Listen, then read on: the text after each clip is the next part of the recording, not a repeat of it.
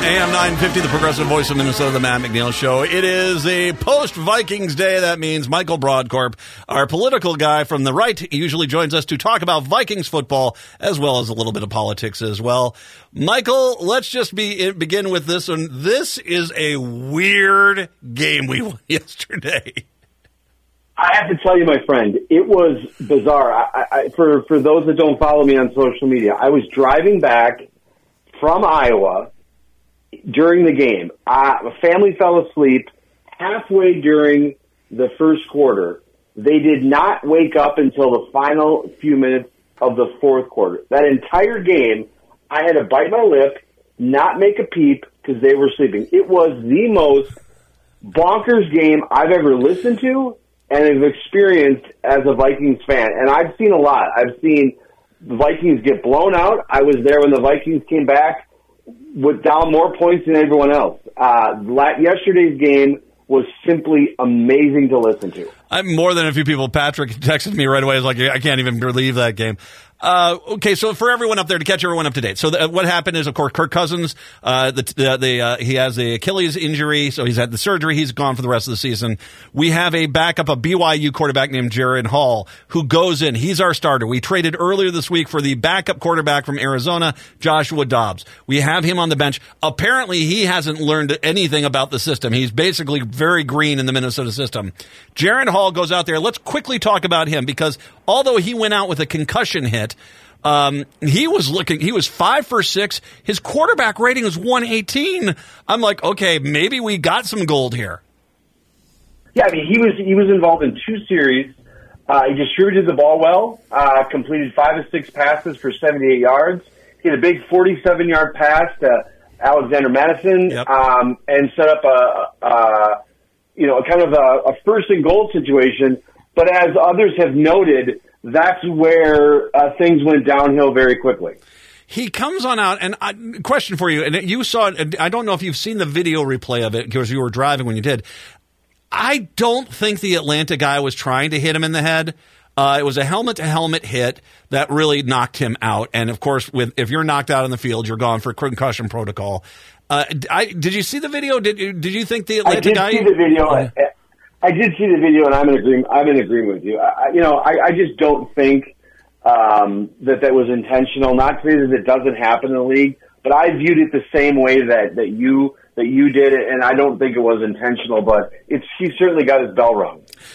So as they cracked open the special export on the Minnesota sidelines at this point, right. they passed the board. The clipboard goes to Joshua Dobbs, who does one of the most amazing performances I've ever seen for a guy that did not know the playbook, hardly knew any of the plays, hardly knew any of the names of the coaches or the players. He goes on out there. He's 20 for 30. His quarterback rating is 101.8 and he leads the Vikings to a 31-28 victory at Atlanta the most improbable victory I think I've ever seen the Vikings ever get. You're spot on. If you just to be consistent with where we're at, we had discussed earlier this earlier this season that the Tampa Bay game was a game that the Vikings should have won, and that they needed to win some games. They were losing some opportunities to win, to, to running out of some real estate and, and some flexibility to lose some games. Yesterday was a big surprise, and, and I, I think people were cautiously optimistic. There was certainly an opportunity for the Vikings to win of coming into the game. The Falcons are just not a good team. No, they're not. But boy, oh boy, I don't want to take anything away from Josh Dobbs. It was remarkable what he did. I will say to you, probably the most impressive play by the Vikings yesterday and by Josh Dobbs was the two point conversion. Yes. Uh, we have not. I think we've. I think we've tried one once this season um, and he was able to pull it off. And as I was listening to the play-by-play coverage, uh, you know, they were discussing that it was very likely, very unlikely that any time was spent getting into, you know, those type of plays when this guy's only been around for five games. And so for the Vikings, for Dobbs to be able to get that two-point conversion, which tied the game, I believe, at that point, really led me on the car ride back saying to myself, there's a real opportunity they can do this today. They could. And he scrambles out to the right. The pocket collapses. He scrambles out to the right. And you're right. That was literally all you receivers go out. that was it. And um, the pass he made, and here's another very good sign about Joshua Dobbs. That pass for the two point conversion was pristine. That was a Kirk Cousins pass. That was on the numbers in his spot. The only place I could get it was the Viking, and it was as he's falling to the ground, placed perfectly. That was a very solid pass. It was it was great, and you mentioned Kirk Cousins, and I just want to say something very briefly. I know I've been you know somewhat hard on him over the over the last you know year or so and talking with you, but you know there's been some amazing videos that have come out this week of, of Kirk Cousins, you know reading fan letters, yes, uh, him showing up on the side, you know showing up uh, you know days a day or so after surgery, signing autographs. This guy, uh, uh, obviously he wasn't there down in, in in Atlanta yesterday, but Kirk Cousins has shown tremendous heart, tremendous dedication, and has, and has shown a tremendous sense of vulnerability and his continued commitment to not only the Vikings, but the state of Minnesota. And I just wanted to take a second just to acknowledge it's got, I can't imagine what he's going through, but he seems, he seems to be, uh, such, showing such a human side of himself that I think is really endearing himself more and more to the Minnesota Vikings fan base, even though he's not on the field throwing balls like we all want him to be. Yeah, at that fan fest out there signing autographs as he's on the cast mobile. Um, that was, you know, that was as, you know, he, he's, he clearly wants to stay here. He clearly wants a contract here it, you know his situation is somewhat tragic. You know, you, you come off an injury like this, there's definitely not going to be the interest in other teams to there. But it seems like he knows that he wants to come back, and he's doing the things he needs to do to show the community that you know what, no, I'm committed here. Which you're right. I mean, there's been some really nice videos of him this week. And we discussed, you and I discussed that scenario, I believe, last week, which is what happens to Cousins. Mm-hmm. And I think that you and I came to the conclusion, and I don't know that you know Vikings management and leadership is is, is listening to our discussions is going to take it into account. I think you and I both came to the conclusion that if there if there's an opportunity for him to play somewhere, it was likely going to be Minnesota. And I think what he's doing is sincere.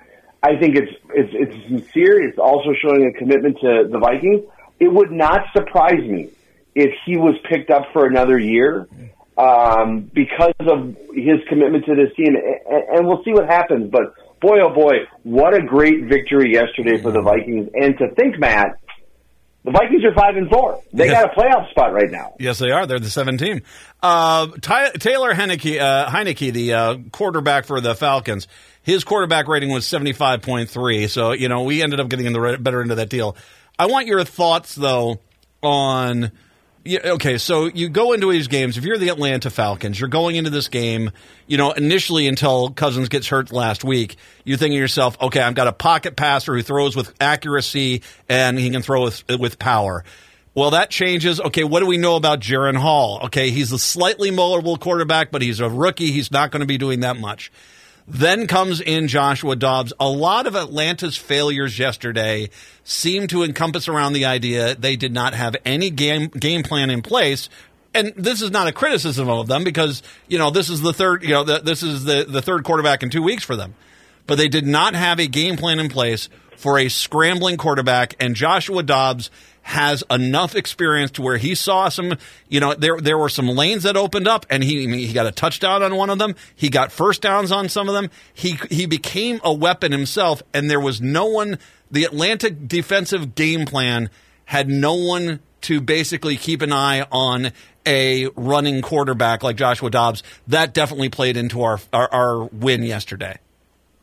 I would agree with you, and I think that they were. You know, Atlanta's not a great team, but but obviously planning, you know, a couple weeks ago, planning for Cousins to be there, and then to have that change, the Vikings were able to throw, I think, enough curveballs into that game. Uh, baseball reference into football, but they were nice. able to throw enough curveballs into that game where, where Dobbs was able to just throw off uh, the uh, Atlanta defense and uh, it was a great game. It was exciting to listen to. You know, there were a number of opportunities, I think, for you know some some bad plays by the Vikings in terms of you know uh, fumbles and also you know interception opportunities that that you know kind of went through the hands. There's a lot that the Vikings still need to work on, But coming out of Atlanta with a W under the circumstances that this team is in and encountered and being five and four is simply remarkable. Yeah. Which brings up the interesting question. Okay, you got the Saints in town next week uh, on Sunday. You've got a. The question here is I guarantee you the Saints are going to have a game plan to factor in a you know, a Tarvaris Jackson. Now, I'm not saying Dobbs is Tarvaris Jackson. He's a very good scrambler, but a scrambling quarterback. You're going to have a you're going to have a floating linebacker, basically keeping an eye on him.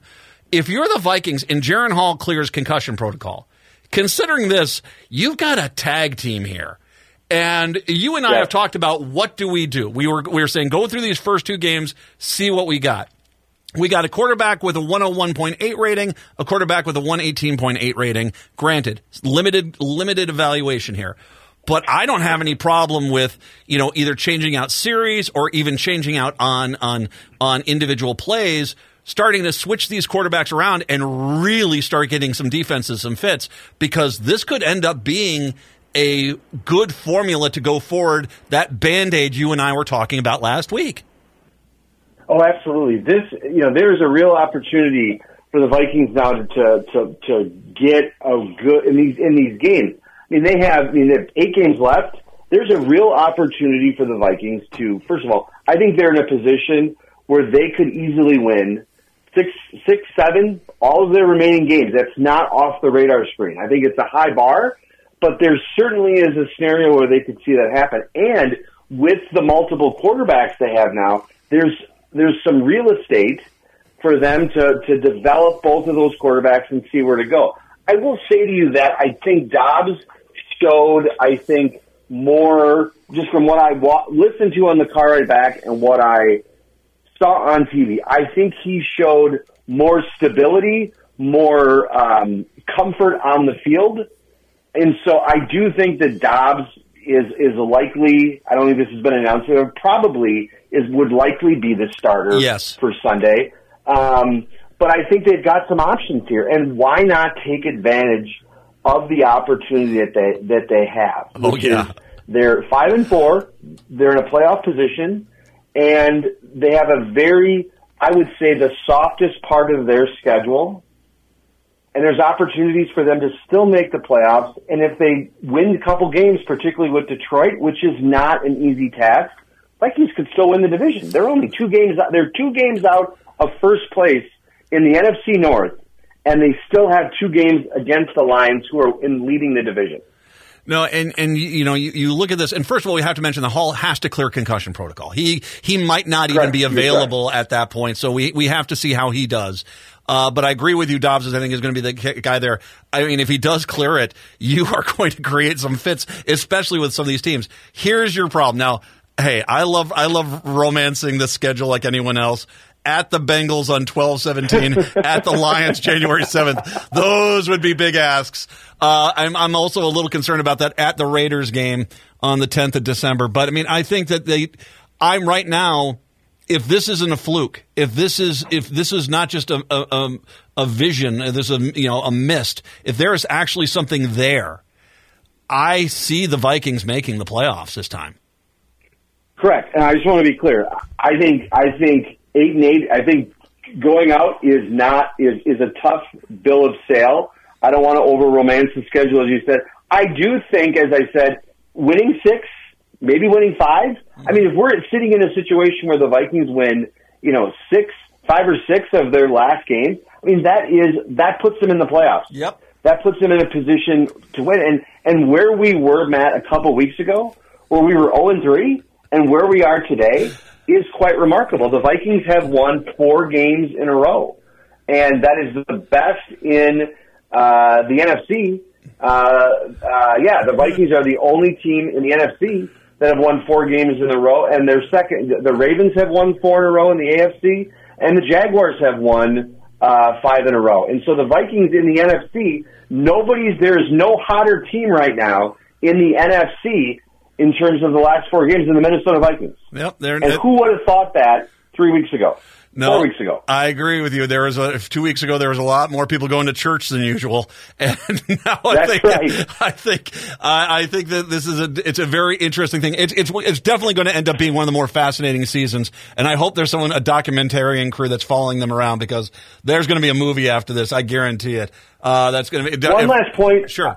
I want to make about Dobbs is he's an aerospace engineer. And I think we would be remiss in saying that the current quarterback for the Minnesota Vikings uh, went to the University of Tennessee and he majored in aerospace engineer. I mean, that is, we literally have potentially a rocket scientist as our quarterback. That's that's the, I- I'll take. I, I like the brainy guys. I'm good with that. I'm good with that. All right, we'll check in with you. Uh, actually, I'll, I'll talk to you about that because I, we might have to talk next Tuesday. I'll get to. I'll talk to you about that uh, in a little bit. But one thing I wanted to ask you here before, since I got your political mind here as well.